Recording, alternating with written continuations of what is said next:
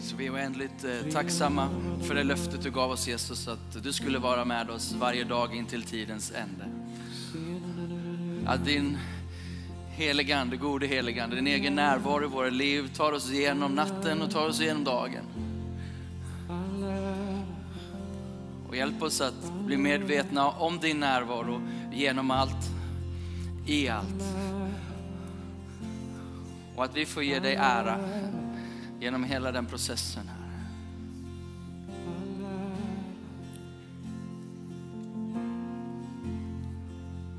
Så tackar vi dig för att det också kommer en gryning. Vi tackar dig för att det finns ljus vid horisonten. Tack att det finns hopp som du målar. Att du alltjämt är den som sitter på tronen och regerar.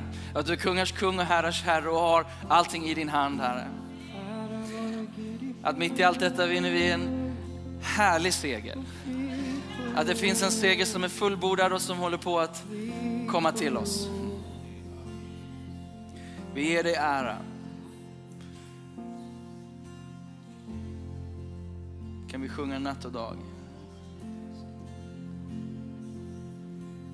Dag och natt, natt och dag ge ära till Gud. Dag och natt, natt och dag ge ära till Gud. Dag och natt, natt och dag ge ära till Gud. Dag och natt, natt och dag ge ära till Gud. Dag och natt, natt och dag ge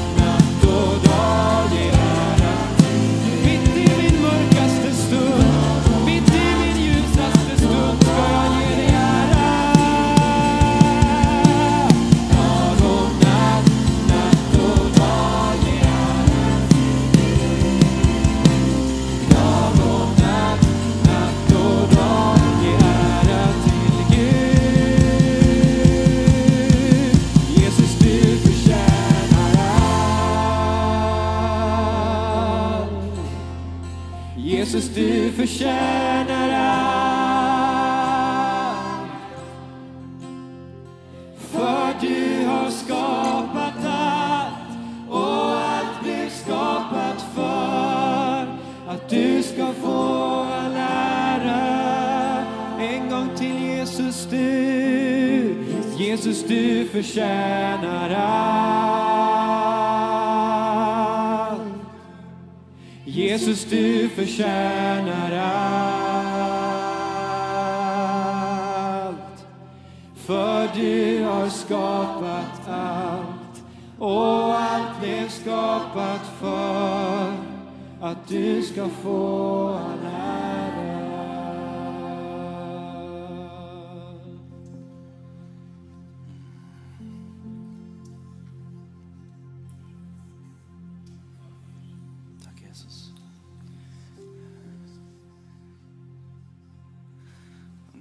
natt, natt och dag tillhör liksom livet.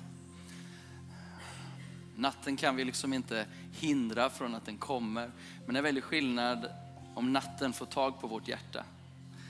Det är väldigt skillnad om stormen får tag på vårt hjärta. Eller hur?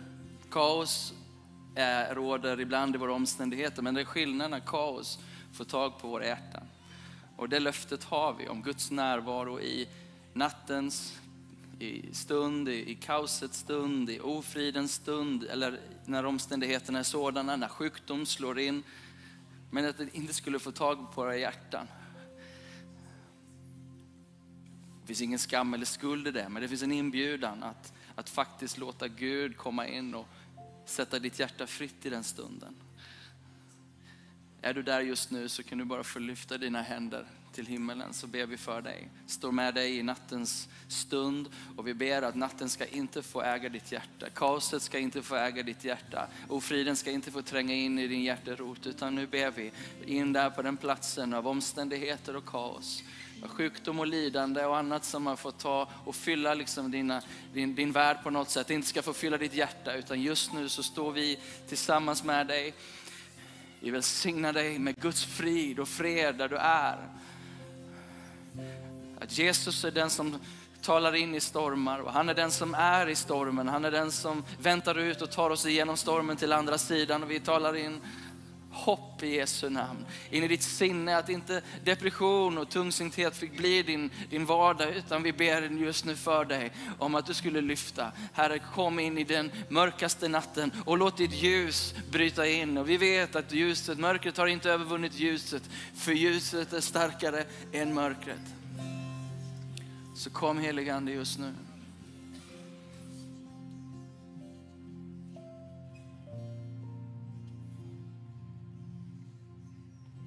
Kom heligande. Så ber jag om, om uthållighet också. Att Guds rike är sådant att det kommer tillväxande.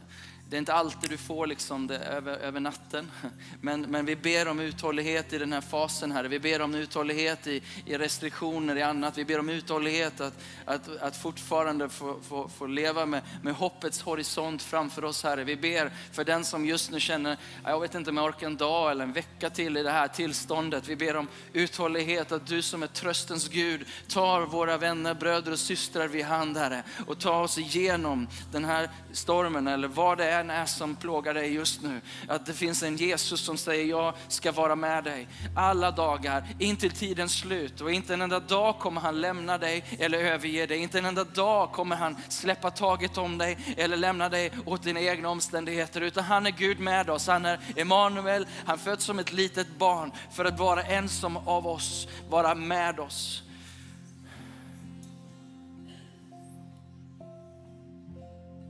Tack att du är Gud full av hopp, full av ljus. Så ber vi idag här när vi kommer till ditt ord den här andra advent och påminner oss om, om texter som, som, som ger oss liv och hopp, Herre. Helige Ande, tala till oss. Den här söndagen vi ber i Jesu namn. Amen. Amen och varsågod och sitt ner vänner och eh, glad andra advent till er.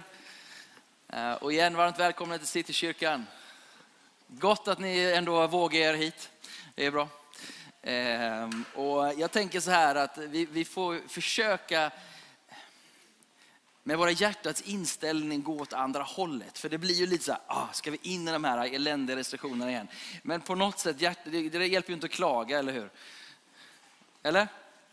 Nu får ni prata lite med mig här.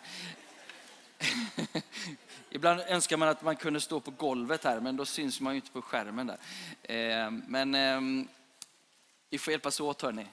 Och, och, och bara med våra ansikten och med vår hållning sprida värme. Okay?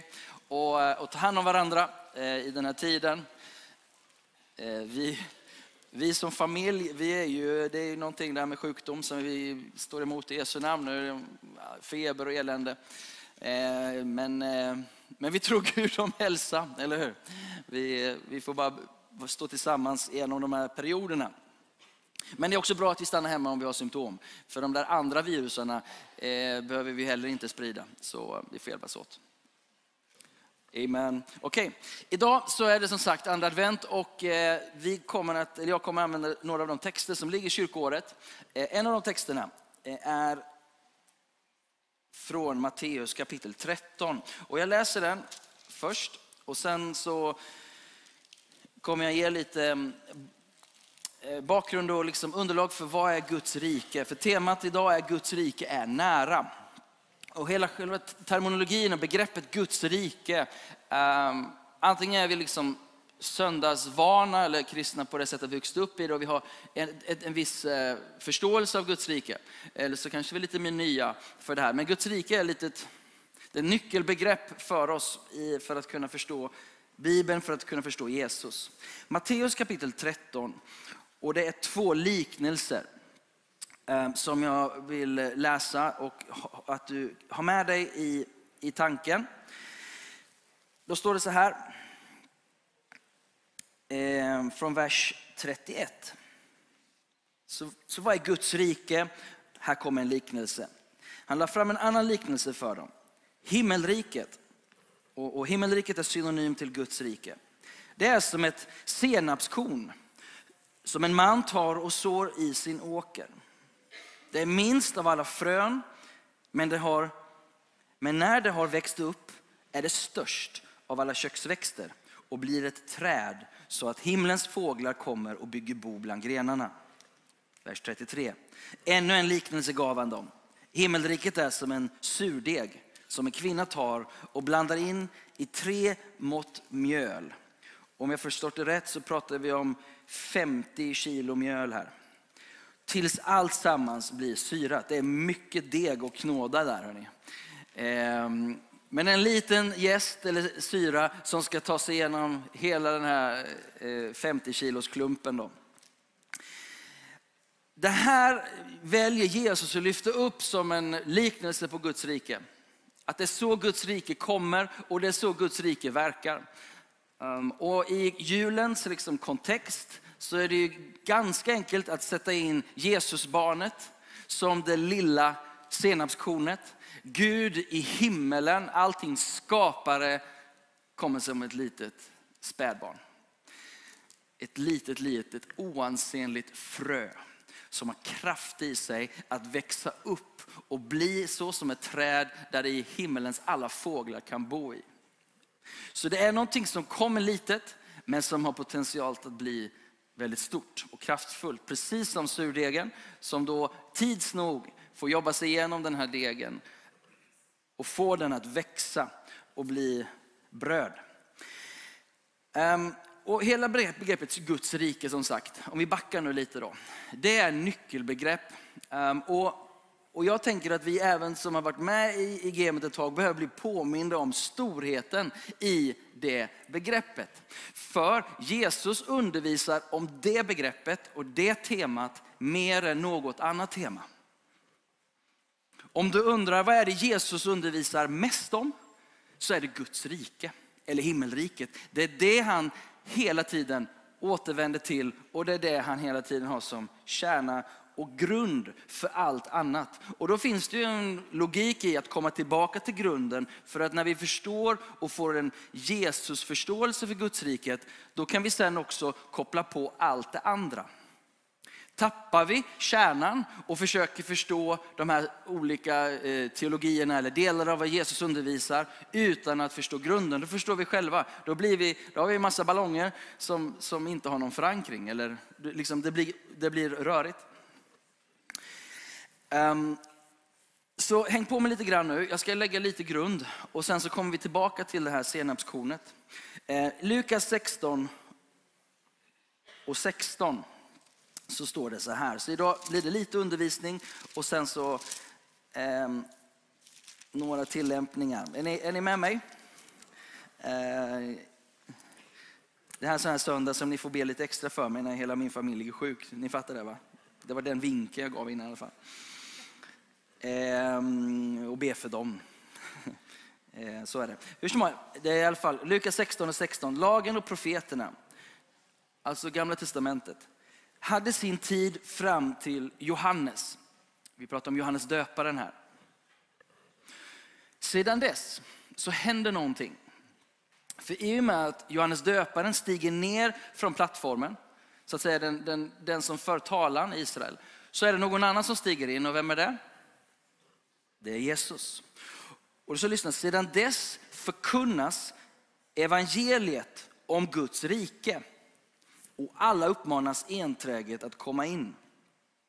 Så i historien så har vi ett, en, ett trendskifte, eller hela bibliska berättelsen, det skiftar. Någonting händer från och med att Johannes döparens tjänst avslutas och Jesus tjänst påbörjas, så kommer en, en annan typ av förkunnelse som inte är i motsats till det som har varit, men som är en, en hel ny öppning och förståelse.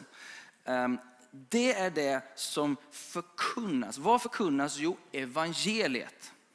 Vad är det för evangelium som, som predikas eller som förkunnas? Jo, det är evangeliet om riket. Så om du ställer dig frågan, vad handlar evangeliet om? Jo, det handlar om Guds rike. Vad betyder evangelium? Ordet evangelium betyder goda nyheter, glada nyheter. Och de goda, glada nyheterna, det är bra att vi har en pastor här som kan hjälpa mig att feedbacka lite. Eh, de goda, glada nyheterna är budskapet om Guds rike. Och för oss lite gammelkristna eh, som har varit med ett tag tänker nog så här, om jag ska, jag ska gå ut och predika evangeliet på gatorna till exempel, eller för en vän. Vad, vad ska du säga då? Vad är budskapet som vi har? Och jag vill inte ta orden i din mun eller så, va? men ganska ofta så landar vi i att vi behöver gå ut och predika att de kan få, människor kan få syndernas förlåtelse så att de kan komma till himmelen. Nu, nu generaliserar jag lite grann, men det har varit väldigt mycket upptaget av det, att vi behöver sprida evangeliet. Och jag bråkar lite med det nu för att om vi ska ta tillbaka till förkunnelsen som Jesus kom med, så säger han, han gick ut och predikade evangeliet om vad då? Om Guds rike. Så de goda nyheterna är Guds rike. Och vilken plats får då det här andra? Syndernas förlåtelse, korset. Låt mig backa upp det här än en gång med, från Markus kapitel 1. Och en del av er som har varit här ett tag och, och i andra sammanhang är det här liksom, ja men det här har vi hört. Du får höra det igen. Någon annan kanske behöver höra det. Eh, så här står det i Markus 1 eh, och vers 14, 15. Vers 14, 15. Efter att Johannes hade blivit fängslad, igen, en epok håller på att, att ta sitt slut med Johannes. Då kom Jesus till Galileen och han förkunnade, predikade Guds evangelium.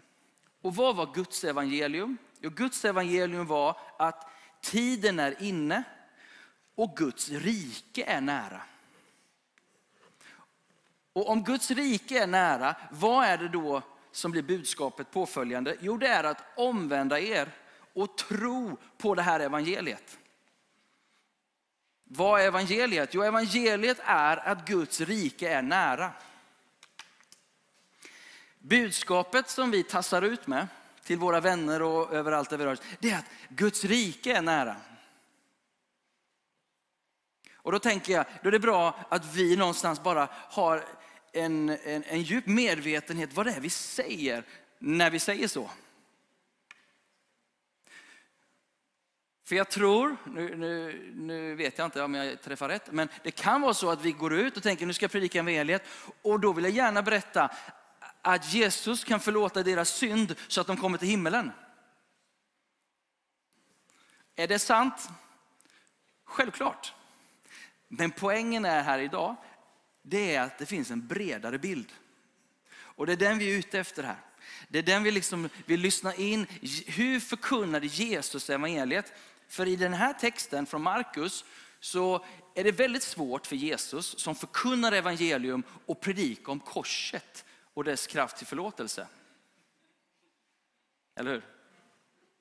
Det är liksom, när han försökte introducera det här till sina lärjungar, jo men jag måste faktiskt dö. Och Petrus bara, no way! Jag är här och jag kommer se till att de inte kan döda dig.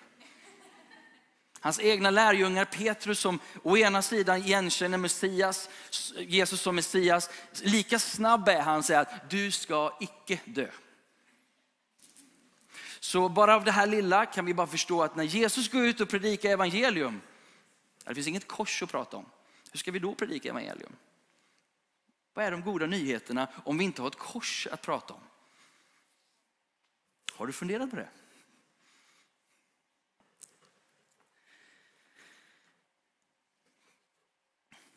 Du får några sekunder nu.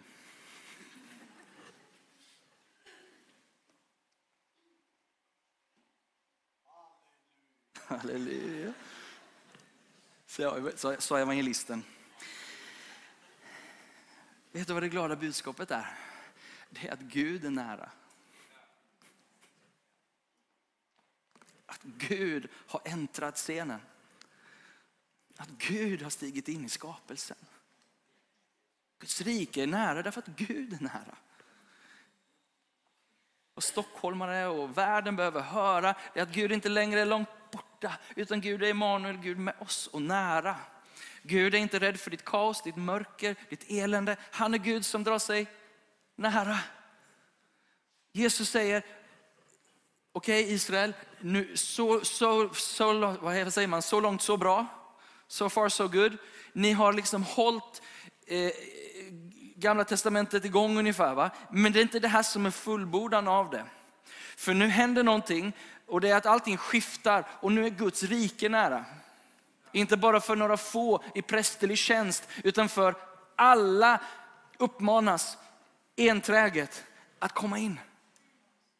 Ett tillgängliggörande av Guds rike för alla. Det innebär en Guds närvaro, en Guds personliga närvaro för alla. Den goda nyheten är att Gud vill vara nära alla. Överallt. Hela tiden. Och hemligheten i korset är, tänker jag, att han möjliggör det genom korset. Korset gör det möjligt för varje enskild syndig, trasig människa att närma sig en helig och kärleksfull Gud. Men det slutar ju inte där. Eller hur? Det börjar där. Vi välkomnas in i en större berättelse. Vi välkomnas in i någonting Gud gör i världshistorien. Det stora är att han som ligger bakom allt har stigit in i vår berättelse. Guds rike är nära, säger han. Därför är det rimligt att vända om från sina egna vägar. Du som hör mig, du som ser på detta kanske över skärm. Du och jag, vi har liksom knallat iväg på våra egna vägar. Vi har haft en riktning på där vi själva sätter oss som kung och regent i våra liv. Och så får vi tillsammans enträget komma och säga, hallå, du behöver inte leva ensam i världen. Du behöver inte möta ditt kaos själv. Du behöver inte ta hand om det här själv. Det finns någon som har stigit in i den här berättelsen och vill vara dig nära. Han bjuder in dig. Han bjuder in oss. Guds rike är att hans himmel är nära. Och hela det här liksom, Guds rike är ett, ett kungaspråk. Det är ju liksom Sveriges rike, vi är ju fortfarande liksom någon typ av monarki. Ja, man, men, men vi har ledare som vi väljer, vi är ju demokrati med ett, med ett gammalt kungahus och allt det där. Men, men det gör ju väldigt stor skillnad om vi tänker valet nästa år. Vem är det som sitter på makten?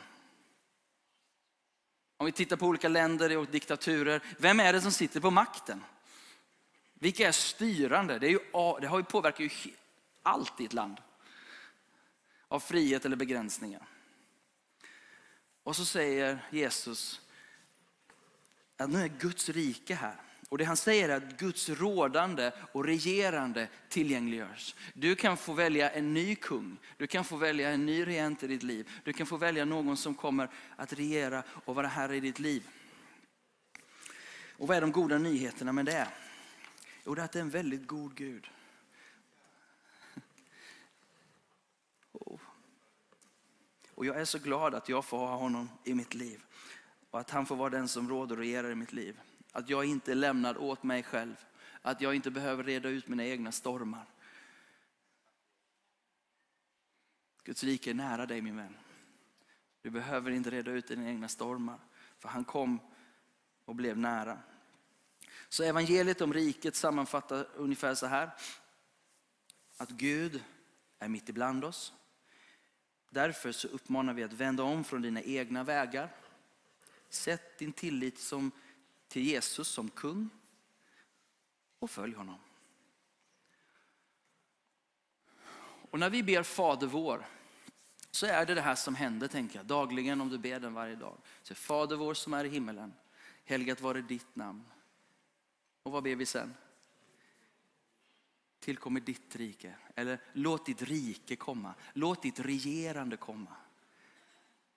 Gud kom och regera i mitt liv. Och hur då? Jo, genom att din vilja ska ske. Inte bara där uppe, utan här nere i mitt liv. Låt ditt rike komma, låt din vilja ske. Vi bjuder in honom och vi låter, och nu kommer vi tillbaka till den här liknelsen av surdegen som kvinnan bakar in i 50 kilo mjöl.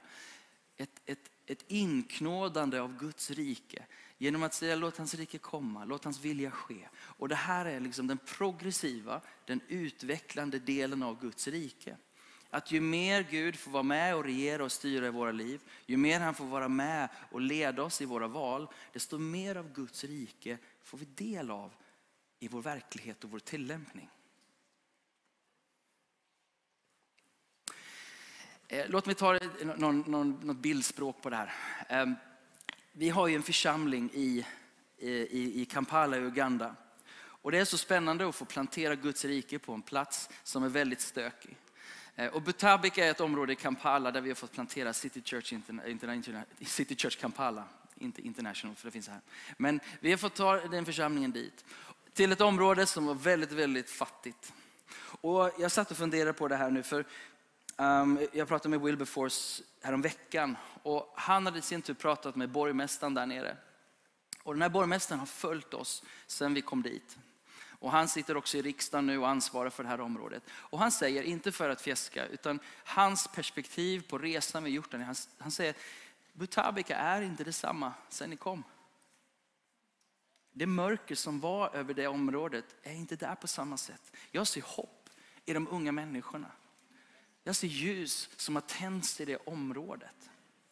Här sitter borgmästaren och bara ger sitt perspektiv på vad då? Jo, hur Guds rike genom Guds folk planteras in på en mörk plats.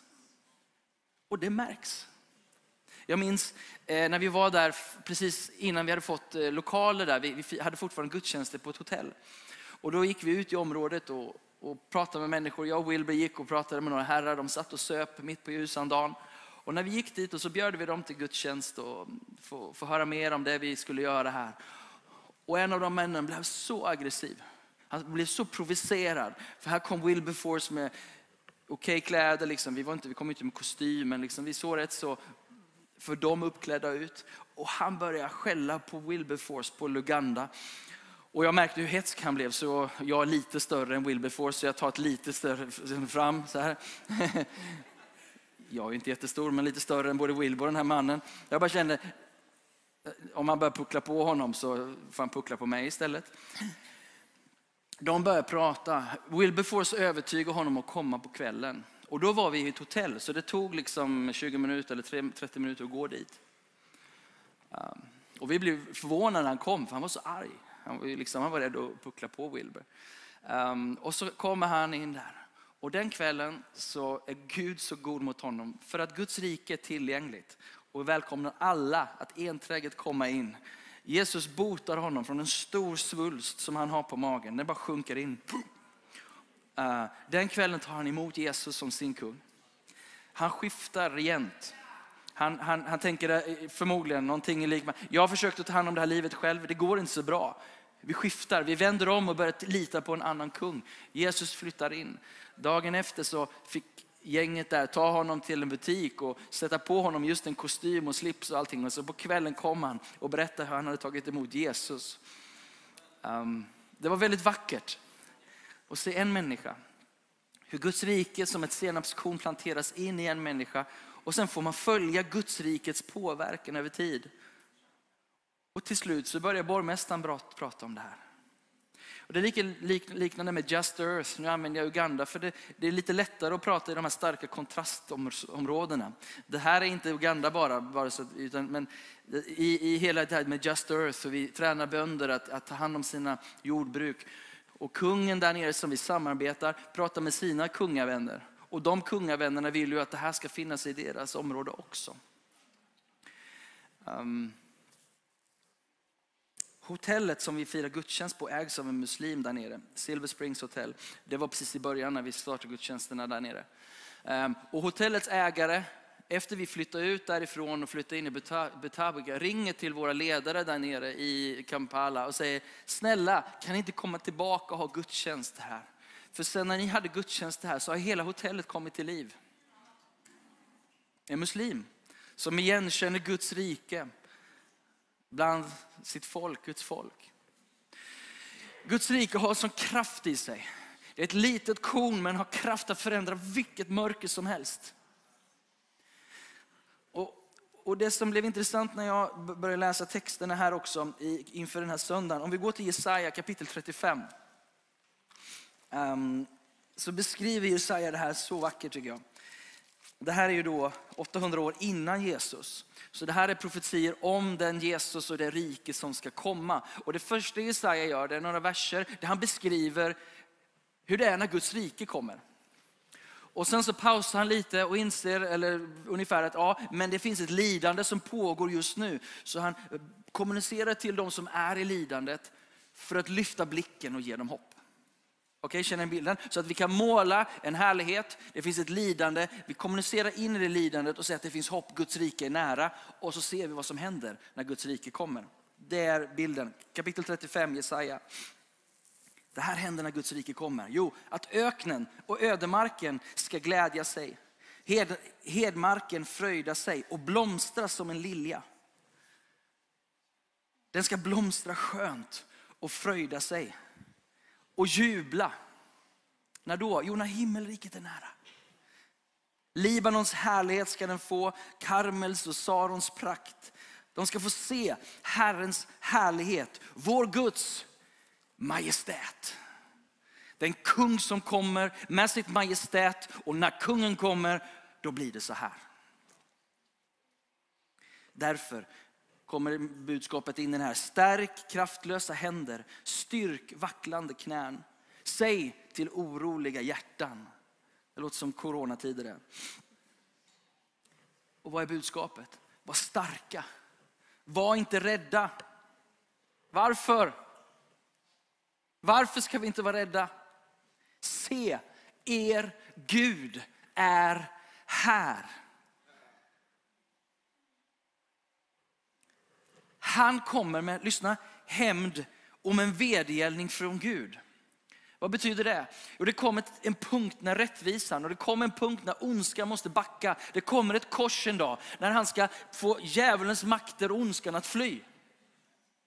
När enough is enough och mänskligheten ska befrias. Han kommer själv och frälser er. Han skickar ingen ängel. Han skickar inte någon annan varelse. Han kommer själv. Vad händer då? När detta sker i historien, vad är tecknet för att detta är sant? Då, vad ska hända då? Jo, då ska de blindas ögon öppnas och de döva öron upplåtas. Vad är tecknet? Jo, är det att den lame ska hoppa som en hjort och den stummes tunga ska jubla. Så när Jesus äntrar scenen och, och, och, och ger liksom antydan till att hoppet är här, Messias kommer. Och så, så börjar de se tecknena uppfyllas. De lama får sin kraft tillbaka, de blinda får sin syn tillbaka, hörsel och de öron får tillbaka hörsel och de stumma börjar tala. Och det är det här budskapet som Jesus ger till Johannes döparen när han förtvivlar nere i sin håla. Och han funderar på, är detta verkligen Messias? Och sen skickar några lärjungar dit och berättar vad som händer. Det här händer. Vad ska hända? Jo, då ska vatten bryta fram i öknen. Strömmar på hedmarken. Jag tänker på Butabika. Jag tänker på mörka platser som behöver det här. Och det står så här att den glödande sanden ska bli en sjö. Den torra marken, vattenrika källor. Och där schakalerna har sina lyor ska det växa säv, vass och papyrus. Det är vad som händer. Så berättelsen är, det här är potentialen i Guds rike. Det är den härlighet som väntar. Här är lidandet just nu. Men det är hit vi är på väg. Gud ställer sig mitt på scenen. och säger att nu skiftar allting. Nu skiftar allting. Jag ser att tiden går väldigt fort här, Men man har roligt. Och vi ska fira nattvard också. Den här stunden av nattvard, jag ska lämna över till Alfred. Det är en stund då vi tar emot Guds rike på det här sättet. Och jag tänker att det fungerar så att du och jag som bärare av Guds rike, vi bekräftar det i våra liv. Vi bekräftar Jesus som kung och som Herre. Och jag önskar att jag haft mer tid att lägga på att tala om det som blir effekten när du och jag går ut i vår hedmark, i vår öken. Och effekten av det som är ditt butabika, det som är platsen där Gud sänder dig. Att få se Guds rike så som ett senapskorn. Vi är inte mycket för den här världen. Men det rike som är på vår insida har kraft i sig att vända vilken mörk plats som helst till en bättre plats till hans ära. Det är det som är julens budskap av att han har kommit. Gud är nära och därför är det möjligt. Var inte rädd för Gud själv har stigit in och vill rädda dig.